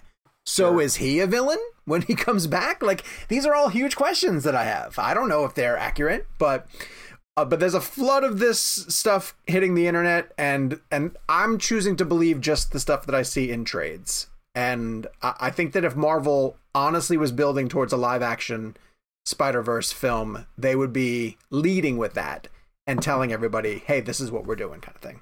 I don't know. Could they could they be waiting to make that announcement until the news cycle isn't what it is right now? Until Yeah. the theater situation calms down and they can talk about anticipating an awesome. I could see them being like, "Let's not throw Marvel in. We have Black Widow that we still need to get out. Let's just." Yeah, 'cause I and feel there, like has, been, there much. has been no Comic Con. Like there's been no opportunity for them to have that big Yeah. splashy moment. It's true, um, but but I think Marvel and, and Marvel's kind of behind the eight ball in terms of they have three movies, four movies that are coming to theaters next year. They have Black Widow, Eternals, Shang Chi, and Spider Man. They have shown no material at all whatsoever from Shang Chi and Eternals, and they're sitting on all of this plot detail for Spider Man. They could very easily do a DC FanDome type event that not only uh, talked about all those movies in detail, but the full slate of stuff that's coming to Disney Plus. Falcon and the Now Winter cut- Soldier, WandaVision. Uh, which one? I was gonna say now cut to ten minutes after we stop recording and they announce this Uh, event. Oh, that's exactly like they're waiting on us to finish this episode. Feige! so I don't know. That's where I stand with the Spider-Man stuff. Do you guys have any other uh, thoughts, Tim? It's exciting. It's really it's it's um I- I'm I'm kind of with you in that uh this is probably the movie I'm most excited about looking forward to. You know, it it it brings forward, you know, the the Spider-Man world which I already love because I love Tom Holland as Spider-Man, but also the the Raimi Spider-Man movies. Um, which I was, you know, came out when I was a kid, and I was a big fan of those, and I love that they sort of tap into that nostalgia. Also, bringing back, um, you know, the Garfield Spider-Man movies, which I've seen, um, and uh, so yeah, it'll be I fun. like them a lot. I saw a great Um, tweet today that said like that actually summed up Garfield's movies perfectly because I feel like he was such he was a great Spider-Man. And he just wasn't given good material. I don't know who said that, but I thought it was a really That's how I feel about Pierce Brosnan and uh, James Bond. Except for outside of GoldenEye. outside of Goldeneye, which is Golden. amazing. Yeah. is amazing. Um, he's a great James Bond, but just was in bad Bond movies. His other movies were terrible. So bad. So bad after GoldenEye. They went Yeah. off a cliff. They went really downhill. Sometimes will- quite literally. Yeah, I will say that the Molina news made me excited because that's my, my favorite Spider-Man film next to Far From Home. So I'm like, I, I was rewatching. I some thought of you when I saw that news. Actually, Yeah, I was watching some clips today. That scene uh, when they're in the bank and like Yeah. his little arms are picking up Yeah. the. Uh, I, I just I don't know. That movie was so awesome. I was always like, love when um when he when he kidnaps her and you know and he's like leaning in to like be really menacing to Peter Yeah. Parker and like the claws right there and he says something like I like like you know bring me Spider Man or I'll peel the flesh from her bones and the little Yeah, claw yeah. goes Yeah, yeah. like I just I loved that. It's That also like he's amazing. he's so good as Doctor Octopus that he's legitimately like Marvel has come out and said like we haven't tried Doctor Octopus again because the shoes are that big. Like we can't fill them. Yeah. So and now they're just going back to get. So it- Yeah. it, makes me think also that the decision to hire Sam Raimi to replace Scott Derrickson on the Doctor Strange movie was not Sure. um, a mistake, right? That's not a not a happy accident that they just happen to bring Sam Raimi back into the Marvel fold. So Sure. I hope Doctor Strange is like an R-rated Evil Dead Four or something. Oh. Uh, no, I mean, and, and, and, they, and they and they just have like the like the, the tracking camera like going in like I mean I, I But be it's but it's Doc Ock's arm that comes Right, out. yes. God, if Raimi could do like an R-rated Doctor Strange, that would be incredible. Don't do this to me. You guys always come up with amazing scenarios that are better than the movies that we end up getting. so good. yeah, very true. Speaking of, uh, let's get to this week in movies. Um, Emily Blunt stars in something called Wild Mountain Time. Uh, I don't even know what this movie is about. What is it about? Do you guys know what it's about? It's basically uh, it takes place in Ireland, and there's two families, and Christopher Walken uh, he's uh, he's passing his his farm or his land down to his son, but he doesn't want to give it to his uh, Jamie Dornan's character, so he wants to give it to his I think a cousin, which was Jamie, John Hamm's character. Uh, Okay. And Emily Blunt also lives in Ireland, and she's in love with uh Dornan's character and uh but he doesn't know it he's oblivious to it and that's kind of it's like a romantic story but it's also directed by I'm blanking on his name who dir- wrote Moonstruck and directed Doubt he directed uh Joe vs the Volcano he directed Uh, uh, uh, John John Patrick Shanley. Oh, really? Shanley, no kidding. yeah. Oh, Yeah, that's right. Yeah, so yeah, he won- Yeah, he won an Oscar for um, writing Moonstruck. Yeah, Yeah. wrote Moonstruck. So, so Yeah. uh, it's so it's from that perspective. Um, but yeah, that comes out. I, it's so funny. We did press for it today. It comes out Friday. Yeah. like I, I, I absolutely. It comes out Friday. Oh god, I gotta air that stuff. I know. I, I, I, when the interview ended, I'm like, I, I got an email from my rep. They're like, "Hey, you're airing this tomorrow or Friday?" I'm like, "What?" Oh, I was like, thank "Wait, you." it comes out this week? what? And so, uh, no, but like Jake and I both did the junket today, and Emily Blunt was so awesome. Like she, I, Great. I love talking to her. She's just. I, I It- love she talking to her. ranks She's as one of the best interviews, right? she gets it. yeah. She gets it. I, She's uh, just a nice person, and Jamie Dornan's actually a really funny interview too. I Funny, know, uh, yeah. He's a really good interview. I I- I got him for like the Fifty Shades movies, and I know those movies weren't well received, but he was he's a good dude. Like that dude's a cinephile, huge cinephile. He's also sneaky, crazy popular. Like, Yes. Oh, we run huge. stories yeah. about him on Cinema Blend, and they crush. Dude, he has a his huge fan base. His wife scored the film. Oh, really? That's Amelia cool. Warner. Yeah. Okay. So his wife is. So I was, I was doing the junket today, and the, I was talking to the director, just John. John Patrick Shanley. Shanley, The- the- yeah. yeah. Um, and I was like, what, you know, what, what, what was the thought process in hiring your leading star's wife to compose your film? And and he was like, the funniest part about it was I was ba- basically able to, t- I, I, I can't fire you. So please do a good Ah. job. I, I, I can't fire you. You're the like the wife of my lead star. So please, if you don't mind, just do the best thing, best job you can. Wouldn't it be so great if he of- hired her first because he really Yeah. liked her scores? Yeah. and then she was like, "My husband is an actor." And he's like, "Oh, my all right, I God. guess so. I'll put you in." Funny story about Jamie Dornan. I'll t- keep it in like a minute. I was interviewing him for the Fifty Shades movie, um, and I don't know why we got into a discussion about In and Out. But he told me that when he moved to Los Angeles, you. That's why. well, I know. I'm trying to remember how it came up somehow, but like he started telling me about this burger that he used to eat all the time when he first moved to LA. It's called a four x four, and it's, it's so it's a special burger on the In and Out menu. It's not on the menu. It's like a secret thing. It's four patties, oh. four slices of cheese, and then two buns. And like you know, they're buns and they're like toasted because they're the best. They're better than Whataburger. Uh, J- Jake, I'm just kidding. But anyways, Does so, that does it come with health insurance? yeah, yeah, yeah. No, uh, so listen to this. So I'm a huge In and Out fan. So, uh, so the interview ends. Well, first of all, I'm looking at him I'm like, dude, how are you eating four by fours? How's that possible? Like, like, uh, you know, you're shirtless in this film. Like, I, I, I'm afraid to take my shirt off at the pool, the beach. Um, so I go to In and Out a couple weeks later and I try it. And I, I was kind of ambitious about it because I still got a milkshake and fries. and I think it might have been it was either one of the I think can't remember like there was some big event happening on TV that night. So I got back to my hotel room and I'm sitting in my bed and watching I think I don't know if it was like the Super Bowl or whatever it was. And I could feel my arteries moving in my body. Like I, I, I will never forget. I've never felt my arteries before. I, I, I literally could not walk to the bathroom. I was like, I, I was so, I mean, four, four patties, four slices, and I, I, I, I, I forgot to bring it up to him today. I'm like, because I, I have a photo of me holding the four by four. It's as big as my head, um, and I'll just, ne- so that's my Jamie Dornan story, and he almost killed me, basically. So thank you, Jamie. That's horrible. Appreciate it. All right, we talked Thank you, about the sir. we talked about the prom on last week's uh, episode. So if you want to go back and listen to uh, Jake's takedown of that Netflix uh, movie, uh, you go check that out. Um, HBO Max is also going to have Let Them All Talk, the Steven Soderbergh film with Meryl Streep, which I'm really excited to see. And I'm disappointed that uh, I didn't get a link somehow. Um, Eric Eisenberg reviewed it for Cinema Blend and gave it a really good review. I've I've heard from a lot of people that it's actually uh, surprisingly good. Um, Candice Bergen, and who's the third woman in it? Meryl Streep. No, no, no. Meryl Streep, Candice Bergen, and who's the third? Is it Diane? Oh, Weiss? Diane Weiss. Diane Weiss. Diane Yeah. I, God, God, I would line up to see it for those three alone. So that's that's phenomenal. Okay, so that's coming to HBO Max, and then uh, Jakey, you saw I'm Your Woman, which is going to be on Yeah, Amazon um, Prime Video. Is that I Rachel really. Brosnahan's? Yeah, Brosnahan. Um, I really liked it. You know, re- normally when it comes to like movies about thieves, the the wives of these characters tend to be secondary characters, if if not important at all. Um, this is about a um, the wife of a thief. The thief has to disappear. Something happens. He does something bad, Okay. and he disappears. But sends someone to take care of his wife and uh, their child. And so the movie is kind of told through the perspective of like her, like she knew that he was into some shady stuff, but didn't know the details. And it's her kind of going on the run with this guy who was sent to protect her, um, slowly piecing together what her husband did, who her husband was, and like where he is now. Like what what is happening? Like I have this child in my arms. Like where do we go now? What is, what is our life? What do we do?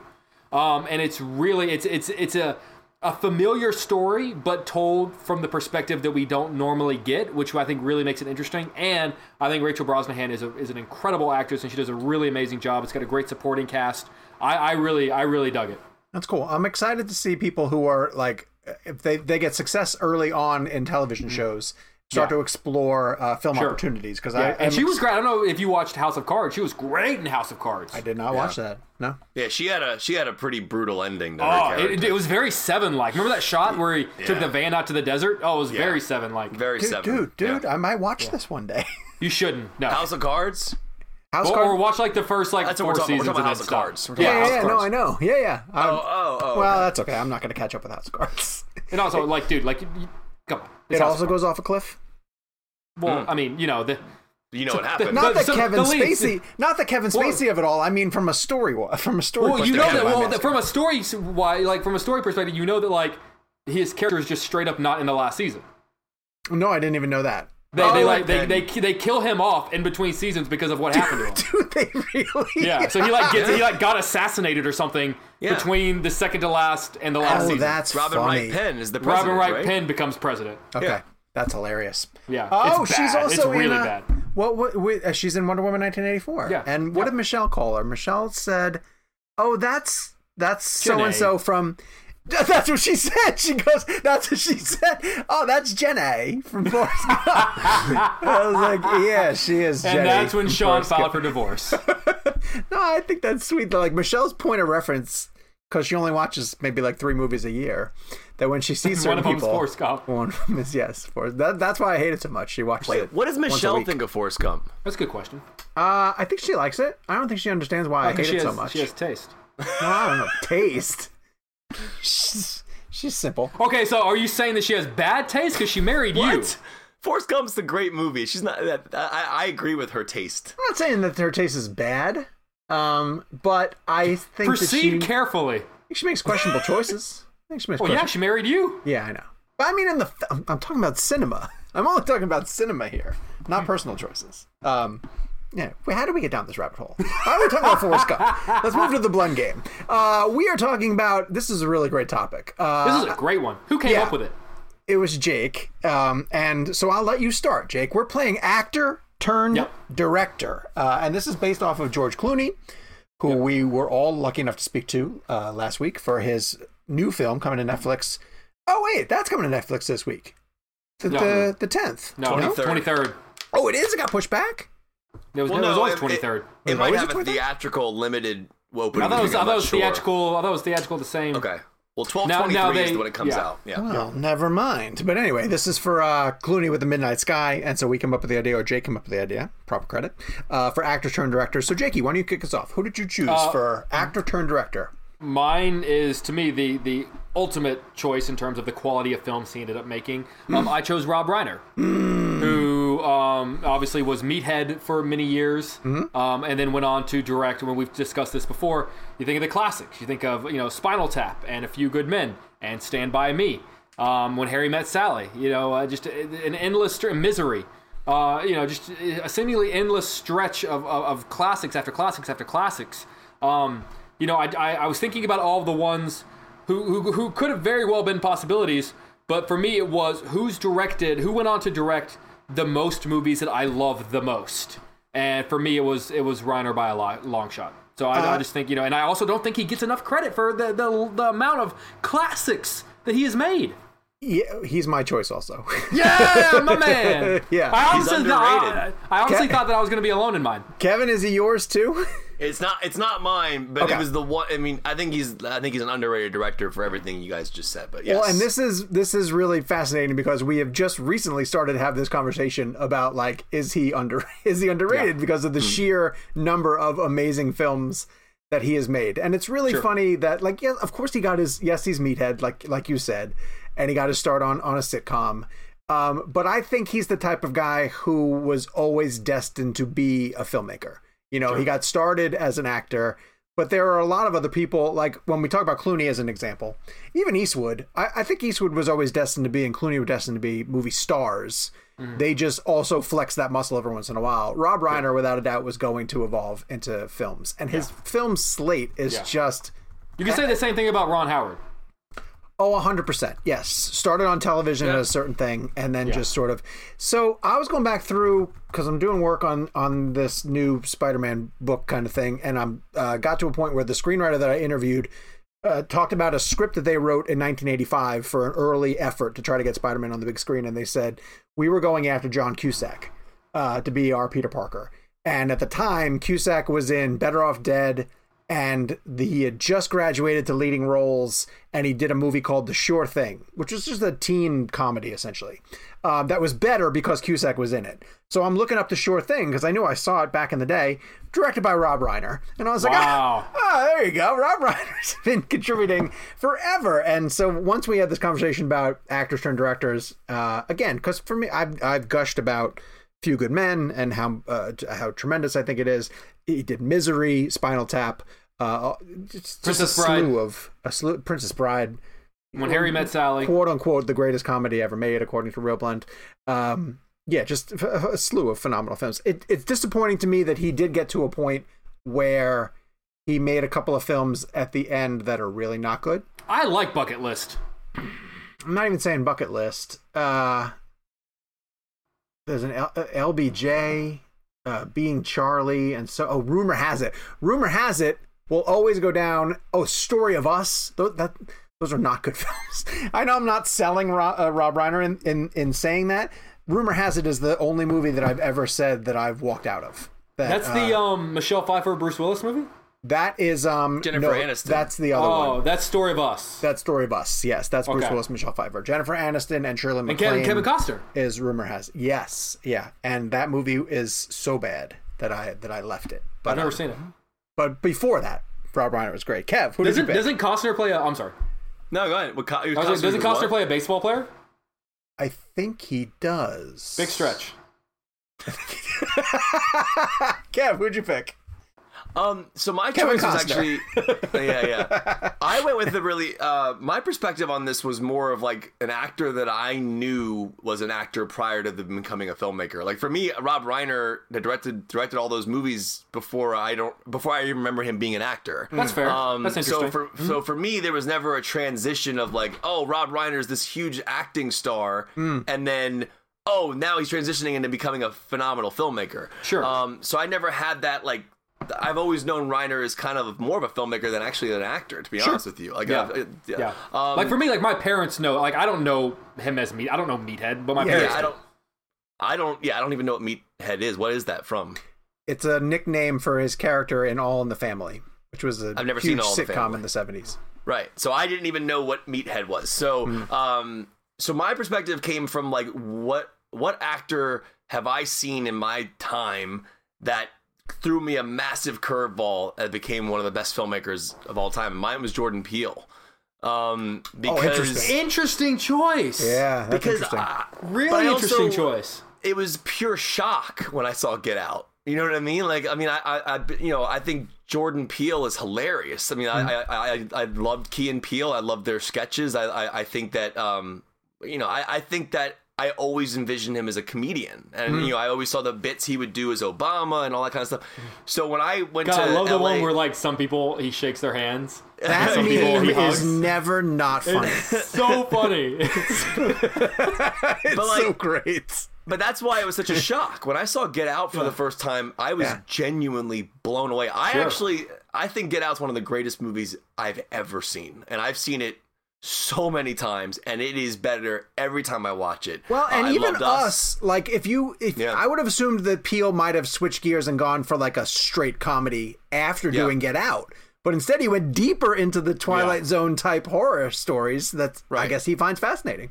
But it also opened up this world for me of the idea of, of how similar comedy and horror are. I never thought about it. Um, from when I what I mean by that is from a reactionary standpoint, from an audience member. Um, comedy gets a loud laugh from you. Horror gets a scream. So it's like it, it's it's they're both very extreme reactions to a, a subject. So for me, it was like an eye-opening thing to to watch somebody go down that path. I mean, I was looking at like Bradley Cooper was someone another one I was looking at, but I you know for me it wasn't that much of a stretch because Jordan Peele wasn't on screen in Get Out, so it was like Sure. I, I just kind of felt his voice uh, through the film. So that to me was that I I think that in my time that's the best thing I've ever seen from a from an acting to a director. like really it just shocked me how great he was. so no Um, one, no one, no one, no one chose uh, Tom Hanks, Larry Crowne.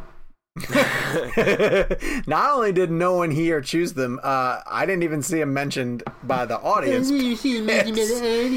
uh, Jeff Mayman Oh, went by the way, can I mention that Gabe had a good one? We were texting earlier Oh. about Greta Gerwig. Is another Yeah, good one. Um, that's a good one. That's a really good or one. Or Olivia Wilde. There's like Affleck some really. was probably my second choice. Well, yeah. Affleck So was- yeah. Affleck got a lot of, of, of mentions. Greta Gerwig got a lot of mentions. The reason why I don't go with them is they just haven't produced Yeah. the number of films. Um, and with Jordan Peele too, like I can't wait to see what else he does. Um, t- Tom Hanks, if he had only done that thing you do, you know, maybe he'd be way that up thing there you do for me. too. Yeah. When I was when I was chatting with Kevin about it, the thing that the perspective that I mentioned, not that this was like the rule of the game, because I know you guys get really particular about following rules of the game, um, was if I'm thinking about who's my favorite, I'm thinking about who gets me the most excited right now. If I'm like, ooh, their movie's coming out. Like, I agree with you, Rob Reiner, from an overall perspective. But if I go, okay, Greta Gerwig or Jordan Peele have a movie coming out, I'm gonna be way more excited for both of those than I sure. am Rob Well, Reiner. you know what? When when Spinal Tap Two comes out, you don't get to go see it with us. But you know, Reiner's Reiner's one of the Anyway, continue continue filmmakers, with the audience picks. Spinal Tapping. Uh, Clint Eastwood and Ben Affleck got a lot of mentions, uh, particularly by Jeff Mayman. Kyle David Perry said Greta Gerwig. Uh, I have a hot take, by the way. yes. I don't know if that Eastwood's a great director. I think he's a good director. He's made great movies, but I, Unforgiven. Mystic River's the best thing I think he's ever made. But I, Ah, see, I'm an Unforgiven. I love Unforgiven. I just don't. I don't necessarily think to myself that Clint Eastwood's a great director. I understand what you're saying. Do Um, you know what I mean? yeah, no, That- I- that's, I, understand what that you're saying. story that I and I know I tell tell a lot and we laugh about it, but that story Good that I hear about them on the set and the DP was like, "Hey, if we hang out for an hour, we can get this shot with a really amazing sunset." And his response was, "Yeah, but in an hour, I could be playing golf." That that like I lose a little bit of respect for him as a director hearing that story Sure, And sure. because it's great- just like a great yeah. director would be like, "Yeah, let's hang out and get that shot." Yeah. Well, he's I a don't good. know. I, He's, I think that's he's a the, good I think it's two different schools of thoughts. I think it's Sure. two. I, I love that perspective from the sense of the spectrum that is filmmaking. That it's not just you need to right. p- pay attention to every detail. Not every director, you know, works Not with everyone's actors gonna be Fincher. closely. Yeah, not a, not not every director works with every actor very closely. Some directors don't do any of the technical, and all they do is Sure. worry about performance. Like there's so much this, give and take there. Well, this could be. This is a huge conversation that we could eventually have of the definition of a director, because there are a lot of times that, like, I define a love to do director as storyteller. Sounds like And a bonus episode. I think Clint Eastwood is Didn't we do this? dedicated as a storyteller. I think Clint Eastwood gets into the idea of the story. He just tells it as economically as possible. But Like- my, my problem with like Eastwood, and, and again, I think Eastwood has made great films. Sure. I, I just want to make sure I point that out. I just think his work is a little too manipulative for me. Um, from a, from an emotional standpoint, like I find Million Dollar Baby to be extremely manipulative. See, I, I- love that movie. I, love it. I, I just, I just, I just find his it's a little heavy-handed. That's For sure. Probably, I'm with you. I'm Yeah. with you on that, Kevin. you know what? I, I almost would argue that when Eastwood really succeeds, it's in spite of him. Sully's great. I like Sully a lot. Sully's good. I like Sully. I liked um uh um what was it? Letters from Iwo Jima and the other one. That was Flags good. Of Our Flags of Our Flags of Our Father. Yeah. Mystic River though is a masterpiece. Uh, but that's I because love- Dennis Lehane. Bridges of Madison County. I think he and and Meryl Streep together are tremendous in that film. It's the one with good him and the monkey. Either uh, Any Which Way But Loose There we go. or Every Which Way You Can. I think they're both. He did two monkey movies. He did two monkey movies. Yes. every wait, Every Which Way But Loose and Any Which Way You Can. I believe that they are. Is one a sequel to the other? Yeah. Gabe, I, I know you're wrapping us, but I gotta get to the bottom of this Clint Eastwood Yeah. monkey almost trilogy. Yeah, they were. You guys don't remember because you were wee little ones. Those movies were huge. No. Oh yeah, they were enormous. Uh, He at least, those. Uh, yeah, I'm pretty No, sure. no Clyde, way. Clyde was the name of the monkey, and What? they were just. I've never seen them. Oh yeah, they were like, oh Jake, you would fucking love them because they're just like hillbilly shit kicker movies. Like, Yes! I am stunned that, that they didn't show them in your elementary school growing up because they are so totally in tune with what you would. I mean, there I, there's no plot to them whatsoever. I think the plot of one of them literally is just it builds and builds and builds because Clint Eastwood is going to have a fight with this guy in the middle of town. And then it like is a lengthy, lengthy Why is there a monkey there? bare knuckle fights. Well, he hangs out with the monkey. He drives Why? around with the orangutan. Why? Not a monkey, an orangutan. Um, that's just his. That's his best friend, Clyde. Clyde drinks beer. I mean, Um, I, I, I, I, I have a dog with me at all times, so I guess I can't really say anything. No, it's just yeah. That would be his Daenerys. Is is Clyde the orangutan? They're, phenomenal movies. They're phenomenal. We need to do a watch party. Uh, Sylvia I swear to Barrera God, if that's our next watch party. says Ben Affleck. James Vasquez says Angelina Jolie and Rachel K H. Another tremendous pick. Penny Marshall.